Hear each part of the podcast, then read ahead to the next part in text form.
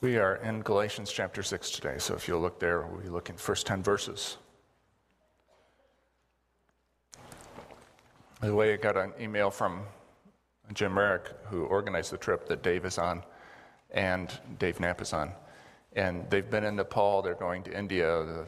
He was, Jim was saying he's seeing a Nepalese man uh, every day who is full of questions about Jesus, about the faith, about what it means, and he's close but hasn't arrived at the point of deciding that Jesus is Lord. But so you can pray for Dave. It's not just training pastors, but engaging with the people that they meet along the way.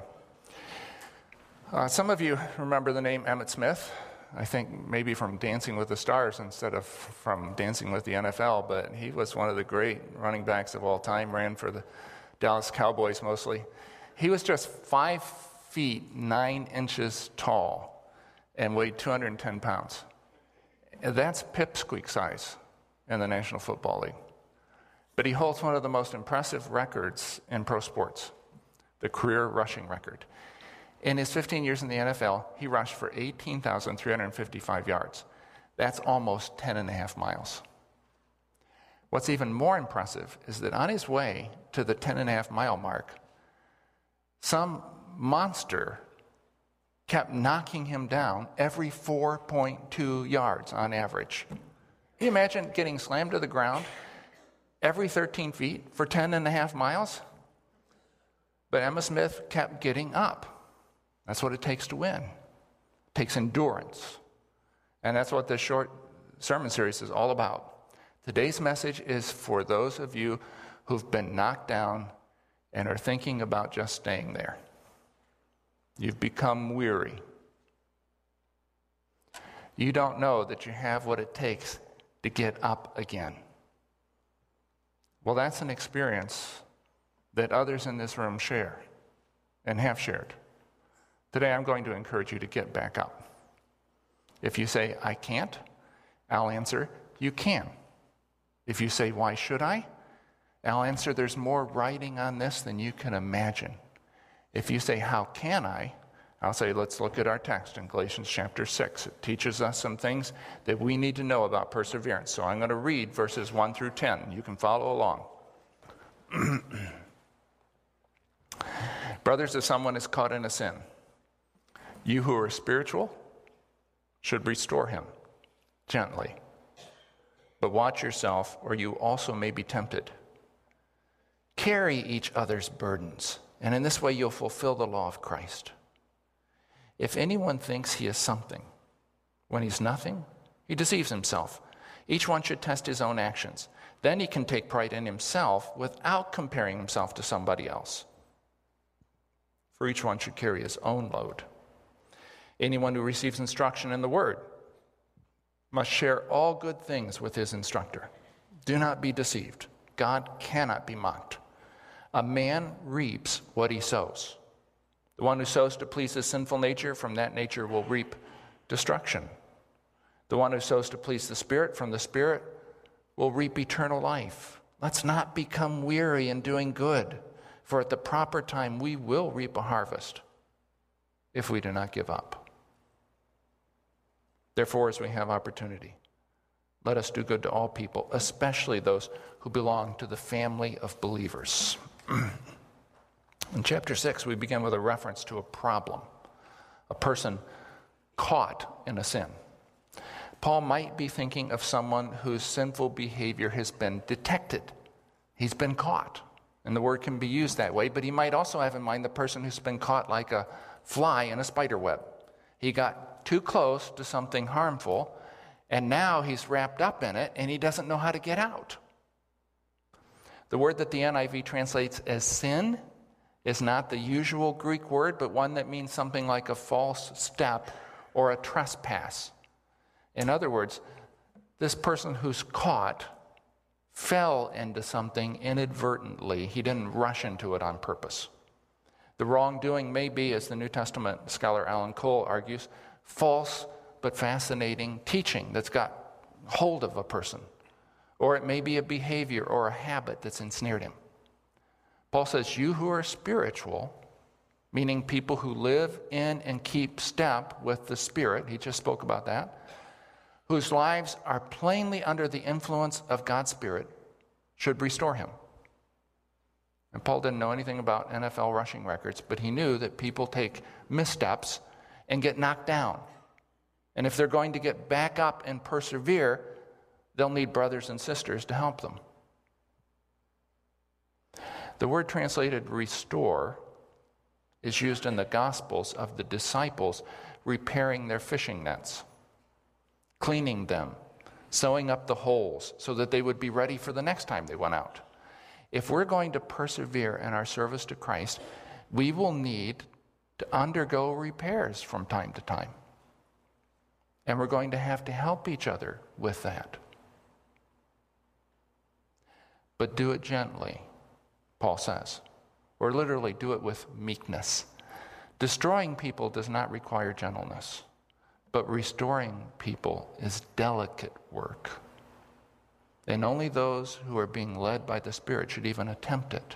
But watch yourself, he warns, or you may also be tempted. He doesn't say exactly what that temptation may be, perhaps to the sin that caught your friend. Wouldn't be the first time somebody got caught in the same sin while they were trying to help someone else.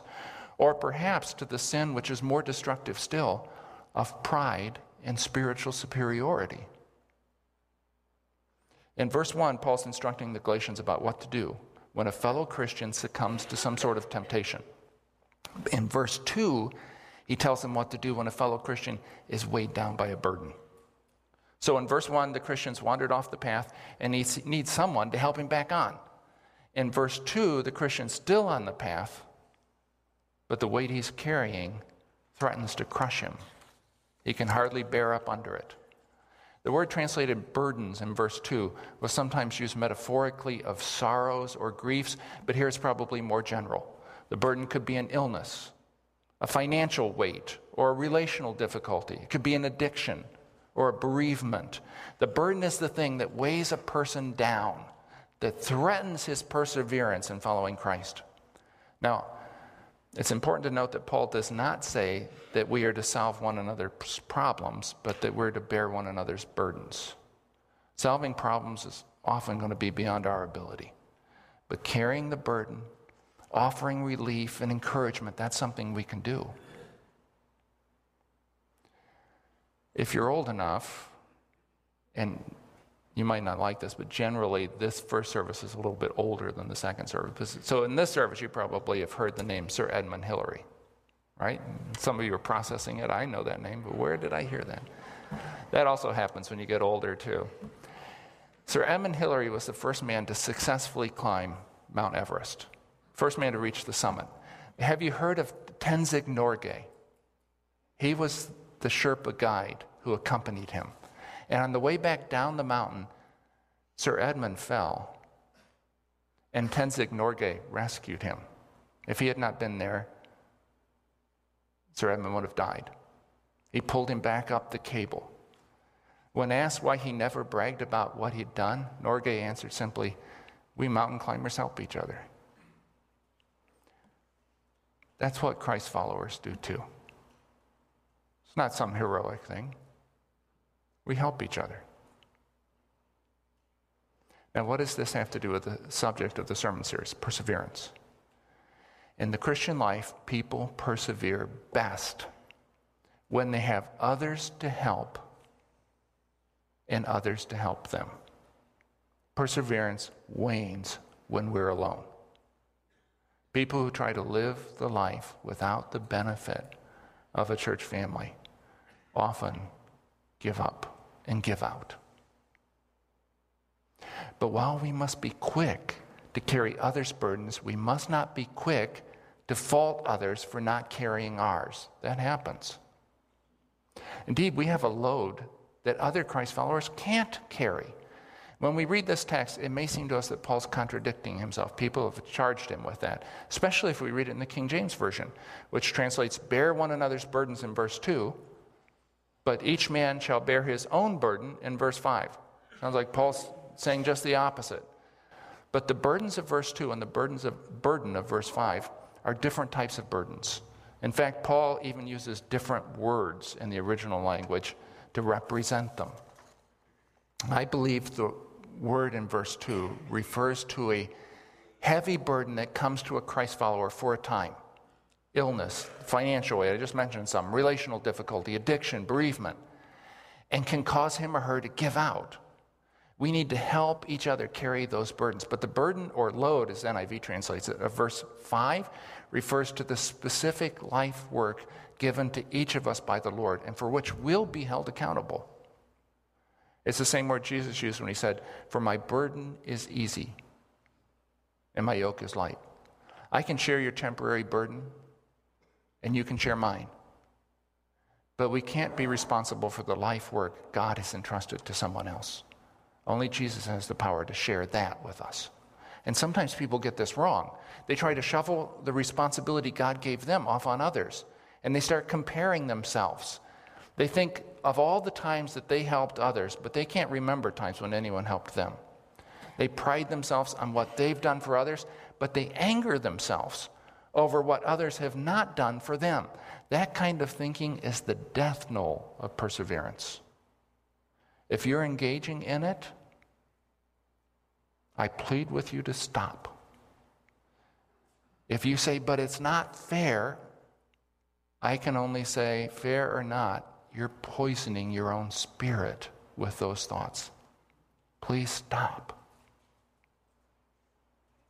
Now look at verse 7. Do not be deceived. God cannot be mocked. A man reaps what he sows. Now, Paul switched metaphors on us, which he does from time to time. He's actually very good at it.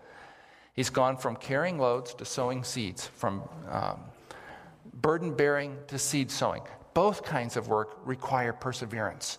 And when it comes to seed sowing, it can take a long time before one sees any results.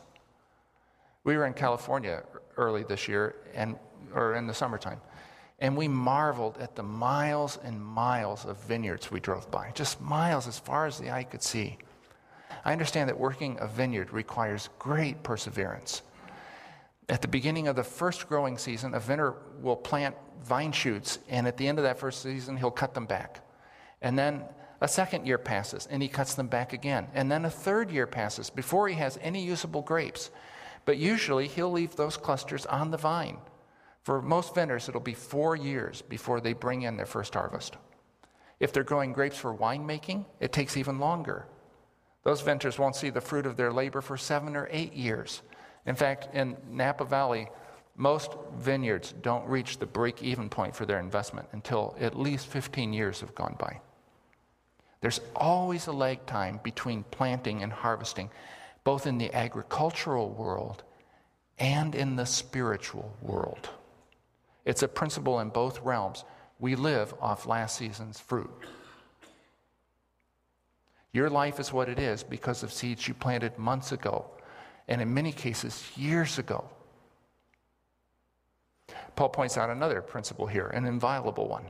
A man reaps what he sows. Now, nobody questions that in agriculture. If I plant a rutabaga, I'm not going to harvest potatoes. It would be crazy to think so. But somehow, people think they can plant seeds of self promotion, greed, sexual immorality, and still harvest love, joy, and peace. That's just as crazy. In the little garden that Karen and I plant, we put in a variety of vegetables. We have potatoes and beans and tomatoes and squash and cucumbers and sometimes peas and carrots and onions. And I don't always remember exactly where I've planted what. But when the plants begin to grow, I can usually figure it out. And sometimes even then, I can't tell the grape tomato plant from the Rutgers or the yellow squash from the zucchini. Probably you could, but I can't. But it becomes clear when the fruit begins to form. When it comes to what kind of seed has been planted, I can't be mocked. And when it comes to the spiritual crop you've planted, God cannot be mocked. The etymology of that word is to turn up one's nose, it's very picturesque. What we've planted will grow, whether we plant it in secret or in public, whether we were careful about the seed we were sowing or were careless, whether or not we now wish the plants would come up. What we plant grows. When preachers talk about sowing seed, they're usually thinking about evangelism, about spreading the gospel through the witness of word and deed. But Paul has a different aspect of sowing in mind. The harvest that Paul has in mind is reaped in your own life. You become the kind of person you've prepared yourself to be by the seed you've sown. As John Stott remarked, it's not the reapers who decide what the harvest is going to be, but the sowers. And we're the sowers. You can, verse 8, sow to, and that is with a view to the sinful nature, literally the flesh, or with a view to the spirit. The translation sinful nature, I think, can be misleading. The flesh, that's what the word that Paul uses and uses routinely to describe this. The flesh is not sinful in itself or evil. It's a, that's an important thing to understand. God created us in such a way that our flesh, that is, the powers resident in the physical body, were to be governed by the Spirit. There's an order in creation and with human beings that cannot be altered without serious consequences. When that order is messed up, for example, when the flesh operates without regard to the Spirit, without heed to the Spirit, ungoverned by the Spirit, which is the disaster that happened when humans turned away from God. People find themselves stuck in all kinds of ruinous patterns. The flesh simply can't rule itself without disaster. It's meant to be ruled by the Spirit. To sow to the flesh is to invest in life apart from God and without reference to your own spirit. That kind of life is defined by its natural appetites and sensations and is subject to, Paul says, verse 8, destruction, or better, to corruption or disillusion. It's a life that falls apart. The perfect biblical example of someone who sows to the flesh is the rich farmer in Jesus' parable in Luke chapter 12. He says, I'll say to myself, You have plenty of good things laid up for many years. Take life easy, eat, drink, and be merry. Now, it is very important to understand there's nothing wrong with eating, drinking, and being merry. In fact, it's a good thing. And when I first read that scripture, I thought it must be bad. It just must, God must not like it for people to be merry. You better not be merry, or God's not going to be happy with you. That's not the point at all. The problem was that the farmer lived without reference to God or even to his own spirit. He violated his own nature, violated the way he was made to run by limiting his life to natural appetites and sensations, as if that's all there was. Paul knows where that kind of life leads to destruction. And not because it's so evil, but because it's so weak.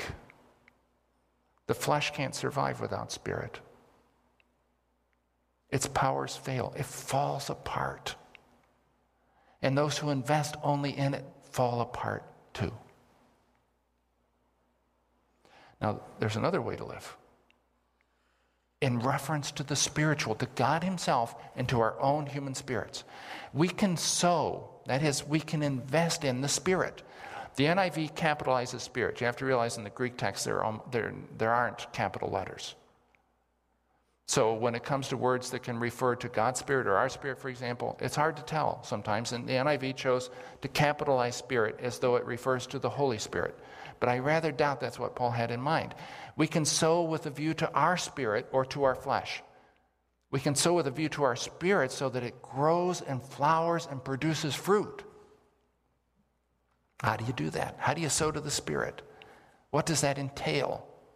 Let me mention just a few things, uh, and I'm not trying to be exhaustive at all. There's many, many more. But first, we can invest in sound biblical teaching. See, that's the point of verse 6, where the idea is that we should financially support true teachers of the Word. We can practice spiritual disciplines, actions that prepare the Spirit, like prayer, Bible reading, worship, fasting, solitude, and there are many others that prepare us, that sow to the Spirit. These are actions we take in the present to prepare us spiritually for the future. We practice these actions in order to form, and these are Oswald Chambers' words, habits to form habits on the basis of the grace of God. He goes on to say if we refuse to practice, this is very insightful. If we refuse to practice, it's not God's grace that fails when a crisis comes, but our own nature. When the crisis comes, we ask God to help us, but He can't if we've not made our nature our ally. And we make our nature our ally by sowing to the Spirit. In verse 10, we see another way to sow to the Spirit. We can use every opportunity to do good to everyone. Doing good here is intentional. In the language of spiritual formation, we're engaging in the discipline of service. When we do good for others, in fact, every time we do good for others, we're changed. Every good thought and deed toward another person is another seed planted, and it will bear fruit. Let me tell you what happens when a person sows to the Spirit consistently over a lifetime. He or she becomes, as the years go by, increasingly full of love. What a beautiful thing that is. He or she becomes increasingly joyful. The problems of life, even the imminence of death, cannot rob his or her joy. That person increasingly lives a life of peace. The events on the surface of life may be rough, but below the surface, there's peace that remains undisturbed. That person is experiencing the eternal kind of life even now. It's a beautiful thing. I've seen it. Usually in men and women who've been sowing to the Spirit for many years. Some of the most beautiful people I've ever seen, these are the words of the philosopher Dallas Willard. Some of the most beautiful people I've ever seen are elderly people whose souls shine so brightly that their bodies are hardly visible. He goes on to mention some Malcolm Muggeridge, Dorothy Day, Agnes Sanford, and I would list names he didn't know Ken West, and William Mack, and Dallas Willard himself. See, the wise man in the book of Proverbs knew how this works. He said, The path of the righteous is like the first gleam of dawn, shining ever brighter till the full light of day. But here's the thing it takes time to reap the harvest when we sow to the Spirit. You're reaping some of it now. So am I, and I'm enjoying it immensely. But there's much more to come that I've yet tasted. People who sow to the flesh see their path grow darker and darker as they go through life. Their returns diminish. They know that death will end all light for them, but not so the people who sow to the Spirit. The last day on earth for them merely opens the door to the glories of heaven. But because it takes time, it's possible to grow weary. Seeds sown to the flesh grow faster but die sooner. Seed sown to the Spirit grow slowly, but last forever. But because we don't see changes in a day or in a month or sometimes in a year, we can become weary. Verse 9, we can become weary and give up. We give up doing good for others and we focus on ourselves, that is, on our flesh. I say we become weary, but let me speak more plainly. I can become weary. And at times I have been very weary and become all self focused. That is, I've sown to the flesh.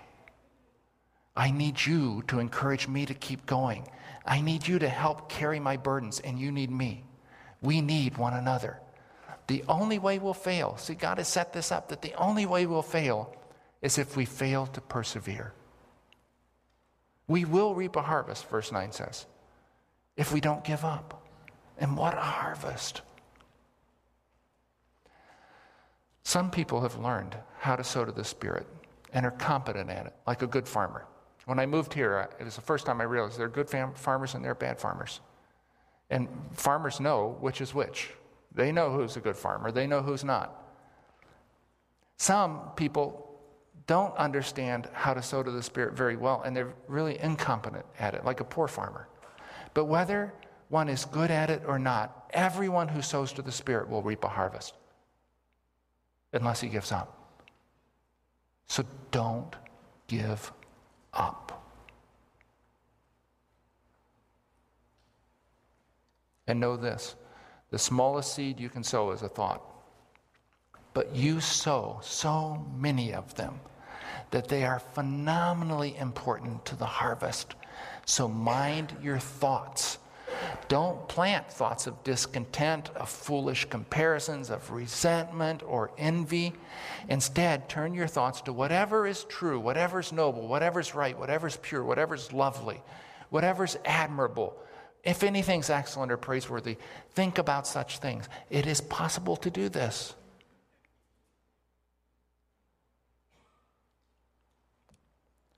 Let me close with a story from a pastor, Dale Dury, that illustrates the harvest that comes to people who persevere in sowing to the Spirit.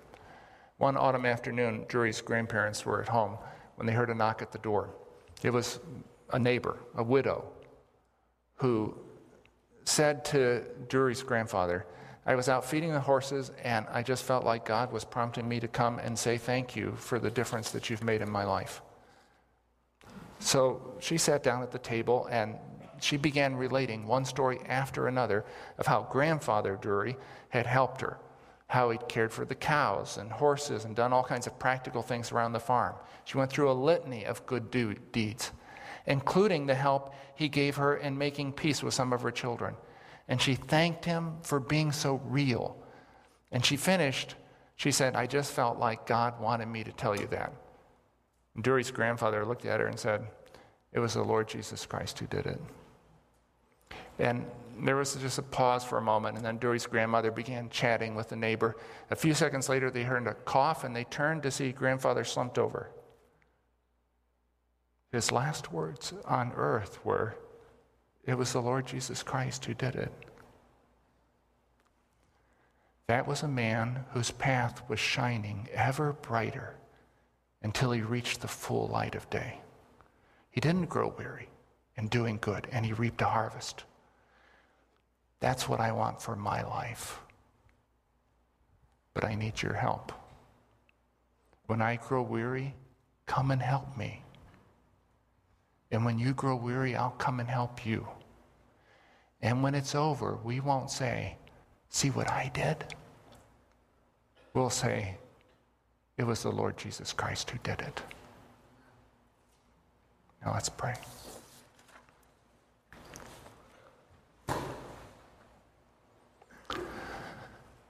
God, some of your people in this place are carrying heavy burdens.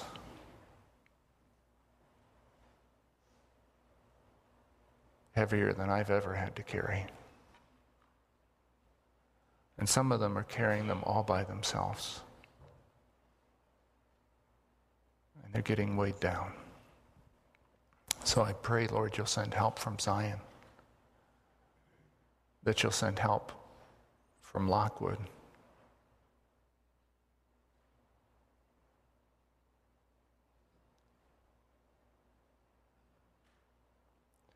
Lord, open your children's hearts to receive help and to give it.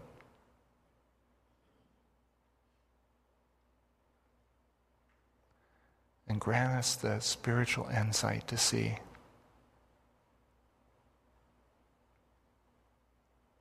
that it's Jesus all along.